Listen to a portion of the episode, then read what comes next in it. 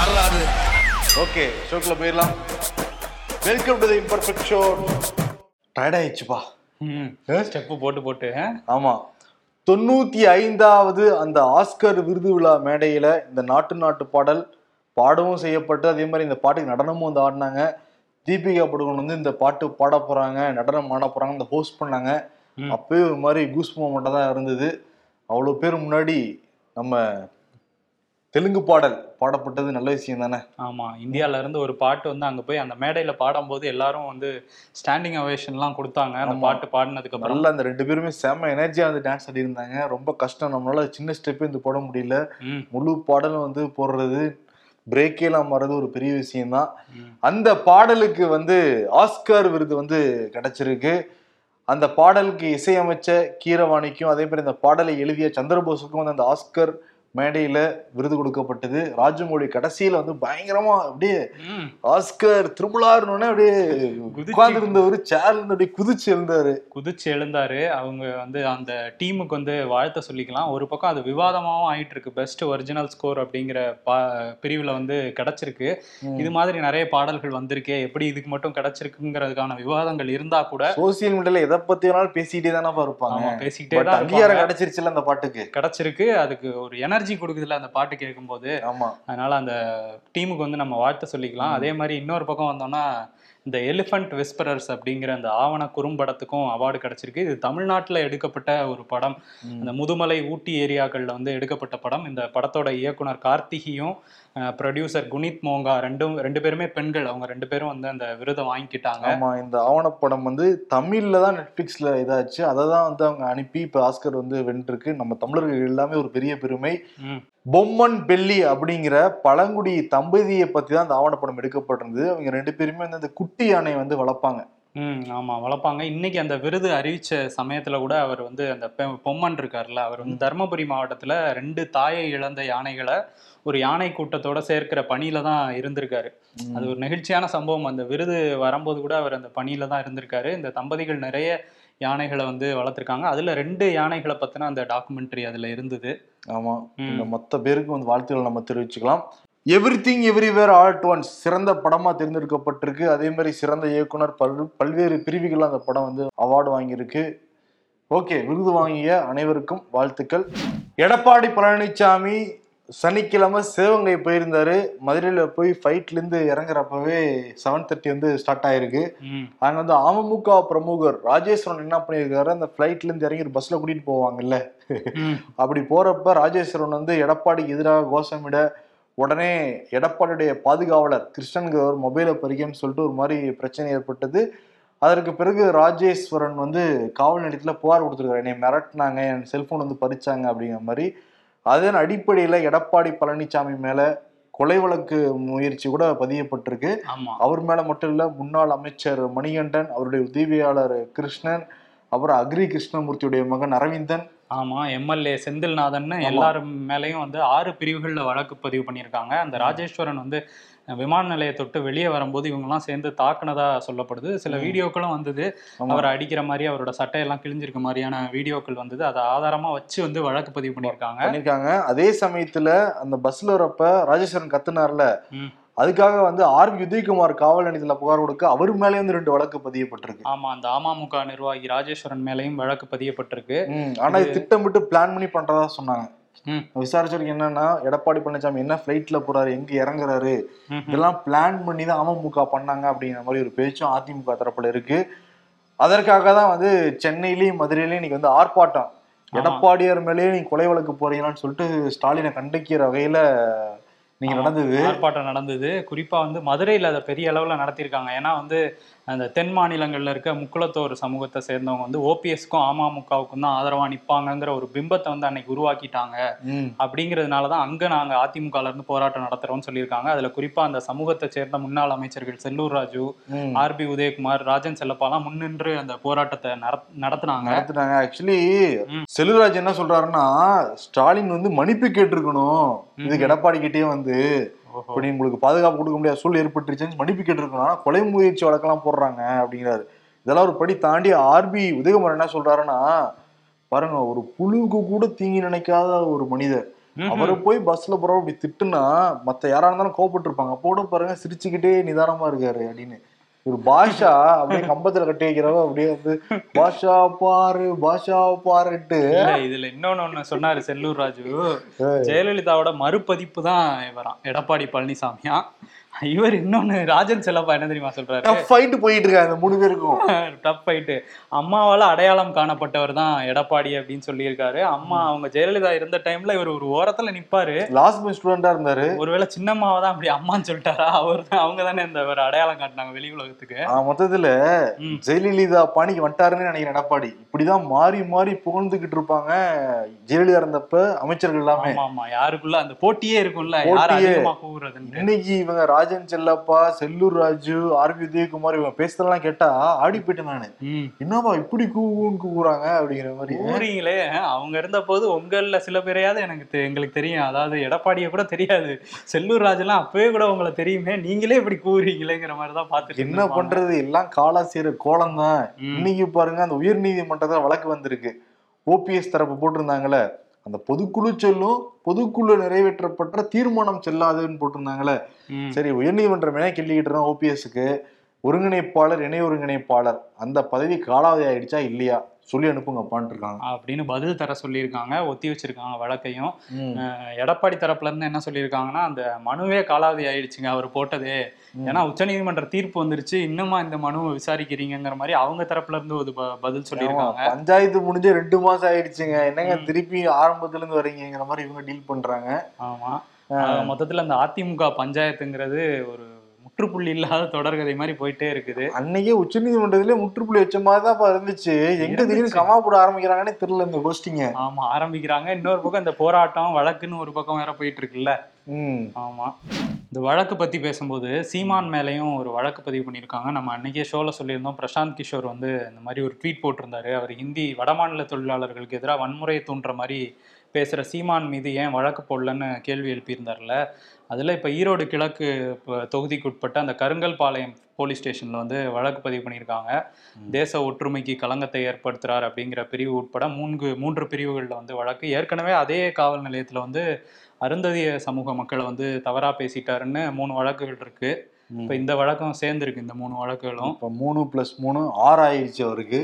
ஆறு பிரிவுல வழக்கு இருக்கு. ஓகே பொறுத்திருந்து பார்க்கலாம். அதே மாதிரி வந்து குறவன் குரத்தி அந்த நடனத்துக்கு தமிழ்நாடு அரசு தடை விதிச்சிருக்காங்க.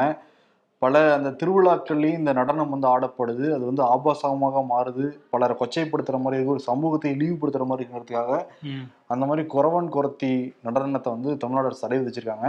நீங்க திருவிழார் படத்துல இருக்கிற நாட்டு நாட்டு பாடல்லாம் வந்து நடனம் ஆடலாம். ஆக்சுவலி அது அப்படிதான் இருக்கு. ரொம்ப ஆபாசமா போய்கிட்டு இருக்கு. கோவில் திருவிழா திருவிழாக்கள்னு சொல்லிட்டு நைட்டு பதினொரு மணிக்கு மேல. அது ரொம்ப ஆபாசமா போயிட்டு நல்ல விஷயம் தான் அதெல்லாம். ஆமா ஆமா. அதுக்கப்புறம் என்னன்னா இந்த விளையாட்டு பாடலை பத்தி சொல்றப்ப விழுப்புரத்துல கபடி போட்டி நடத்திருக்காங்க திமுக சார்பாக. இந்த ஸ்டாலினுடைய எழுபதாவது பிறந்த தினத்தை முன்னிட்டு கபடி போட்டி நடத்தப்பட்டிருக்கு. அதுல தயாநிதி மாறன் வந்து பேசியிருக்காரு. என்ன பேசியிருக்காருன்னா. கௌதம சிவாமணி நாலு நாள் மிருகிட்டே போயிட்டு இருக்காரு.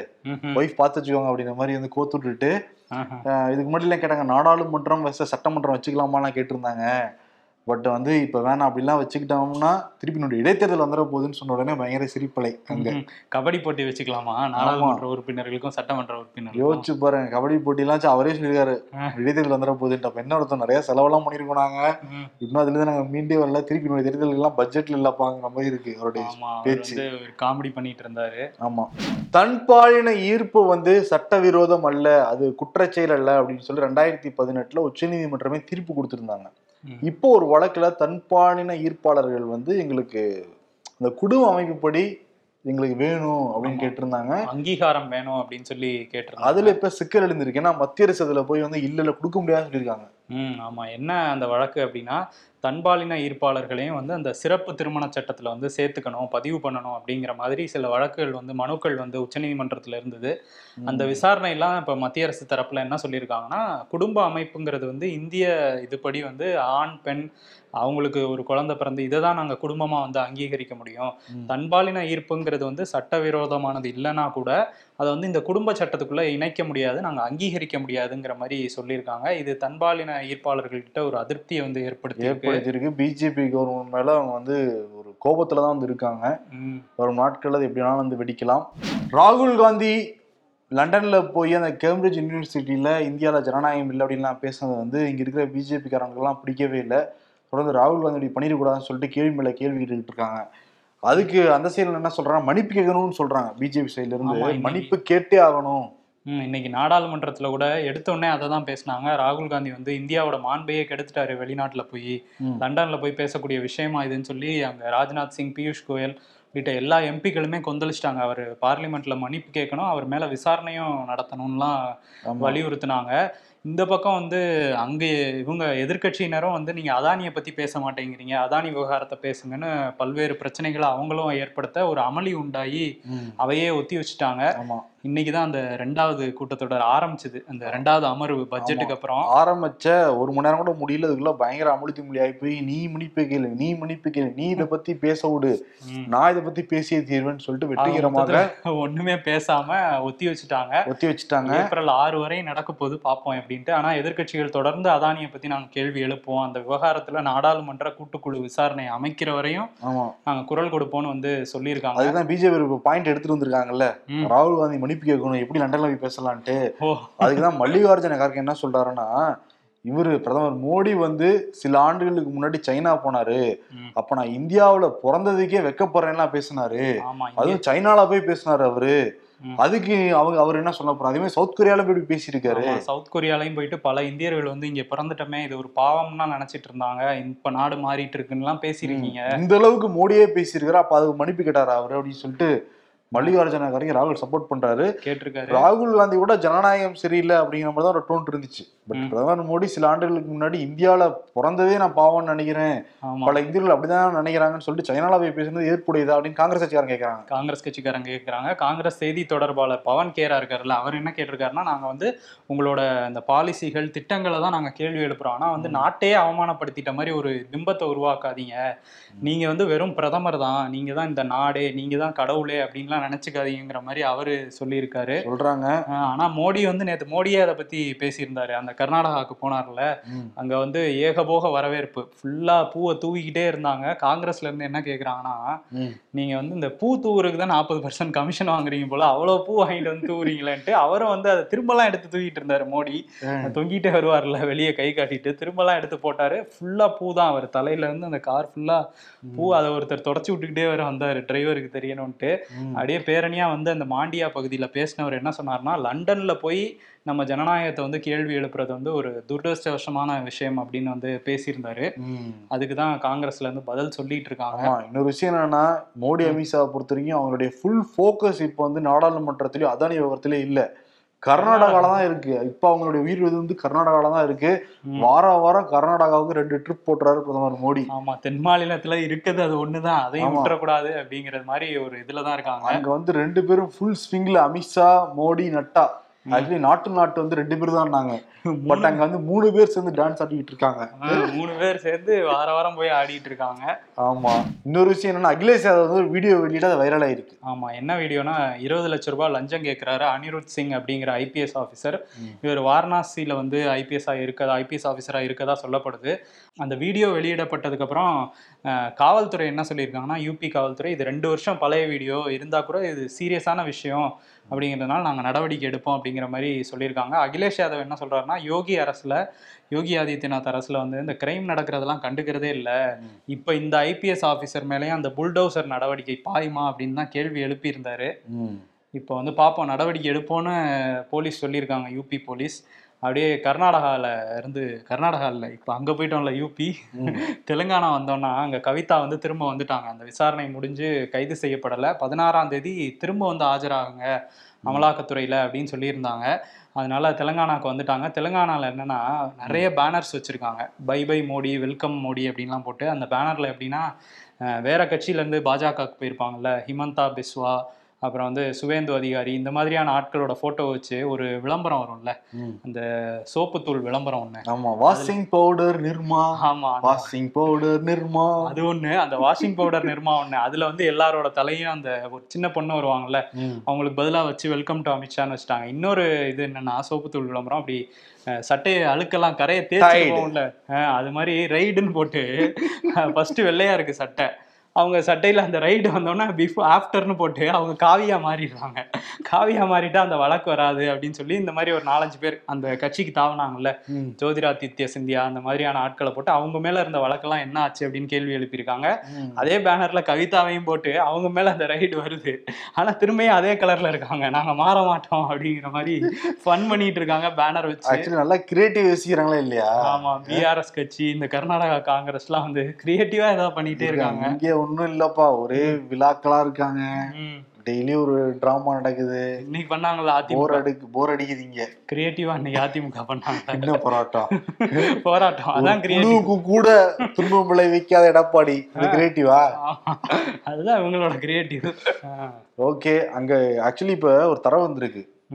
உலக நாடுகள்லயே அந்த தலைவர்கள் இருப்பாங்கல்ல.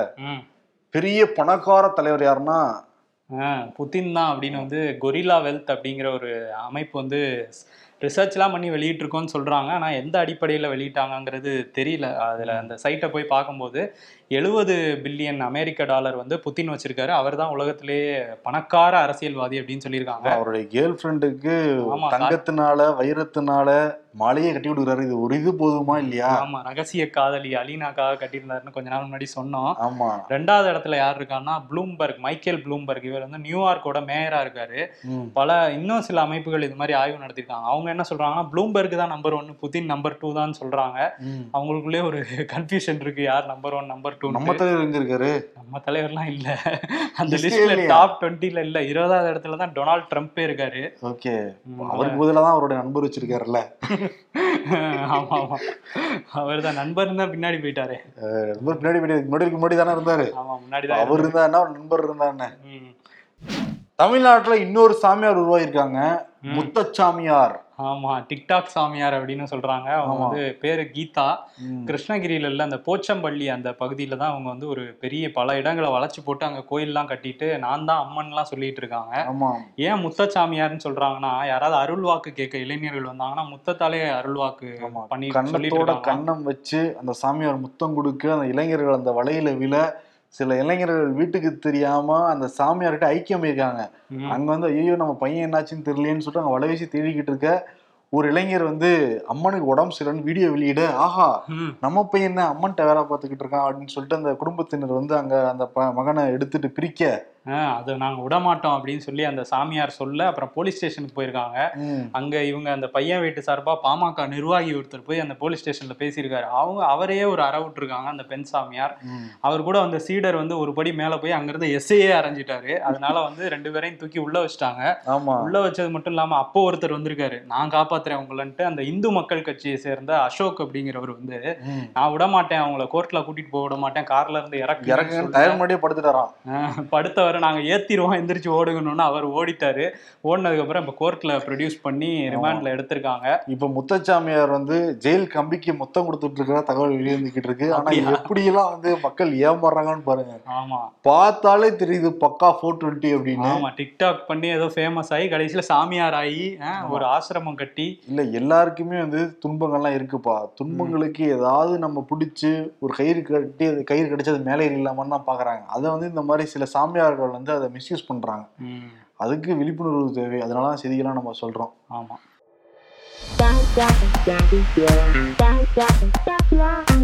எழுது எழுது. பரீட்சை நல்லா எழுதியிருக்கேன்னு எழுது அப்படிங்கிறாங்க ப்ளஸ் டூ எக்ஸாம் இன்னைக்கு ஸ்டார்ட் ஆகுது. ம். பல காலமாக நாம் நம்பி ஏமாந்த வார்த்தை. உங்க நல்ல மனசுக்கு எல்லாமே நல்லதா நடக்கும்.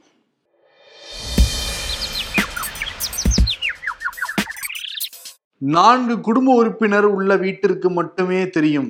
கோழிக்கு இரண்டு கால்கள் மட்டுமே இருப்பதினால் ஏற்படும் வலி லெக் பீஸ் கிடைக்கிறதுல யாரா நீ அச்சீவ்மெண்ட் என்னன்னு கேட்டா? இன்ஸ்டால ரீல்ஸ் போட்டு 50k கே லைக் வாங்கியிருக்கேன்னு ரெஸ்யூம்ல எழுதி வச்சிருக்க. இதோ வந்துட்டேன் இன்னைக்கு யாருக்கு விருது கொடுக்கலாம்? விருது யாரு? எடப்பாடி வந்து அவர் போராட்டத்தை நடத்திடணும். நம்ம ஆளுங்களை வச்சு மதுரையில பிரம்மாண்டமா நடத்தணும்னு நடத்திருக்காருல்ல மண்புழுவும் கொடுத்துடலாமா? மண்புழுவா? ஓஹோ மண்புழுவும் குனிஞ்சு போகும். பட் மண்புழு புழுவுக்கு. ஒப்பிட்டு இருக்காரு ஆர் வி உதயகுமார் ஓஹோ அவரே ஒரு உள்குத்து வச்சுதான் ஒப்பிடுறாரா?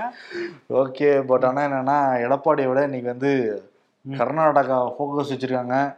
ரெண்டு நண்பர்கள். ஆமா அது அதானிய இல்லாம- பத்தி பேச சொன்னா பேசவே மாட்டாங்க. நாடாளுமன்றத்தை நீ முடக்கியிருக்காங்க. அதனால ரெண்டு நண்பர்கள் கொடுத்துடலாம். யார் நாட்டு? நாட்டு. அதானி மோடியா? மோடி அமித்ஷா. அமித்ஷாப்பா? Okay okay. அவங்க தானப்பா ட்ரெண்ட்ல இருக்காங்க? ஆமா ட்ரெண்ட்ல இருக்காங்க. கர்நாடகா தான் இருக்காங்க. சிபிஐக்கும் அமலாக்கத்துறைக்கும் ஓவர் டைம் ஜாப்லாம் கொடுத்துருக்காங்க ரெண்டு பேரும் சேர்ந்து. எவ்வளவு வேலைகள் இருக்கு அவங்களுக்கு? ஆமா பல வேலைகள் இருக்கு. அதுக்கு இடையில கூட அந்த கர்நாடகா விடாம வந்து பாத்துட்டு போறாங்க. ஆமா அதனால நாட்டு நாட்டு நாட்டு நாட்டு நாட்டு. நாட்டு. ஆடி ஒரு step போடு. ஒரு திரும்ப ஆடி பார்ப்போம். பின்னாடி வளர்ச்சிருவோம் போல இருக்கு கால் வலிக்குது. போதும். அந்த விருதை வந்து அவங்க ரெண்டு பேருக்கும் கொடுத்துட்டு. விடைபெறுகிறோம். நன்றி வணக்கம். நன்றி.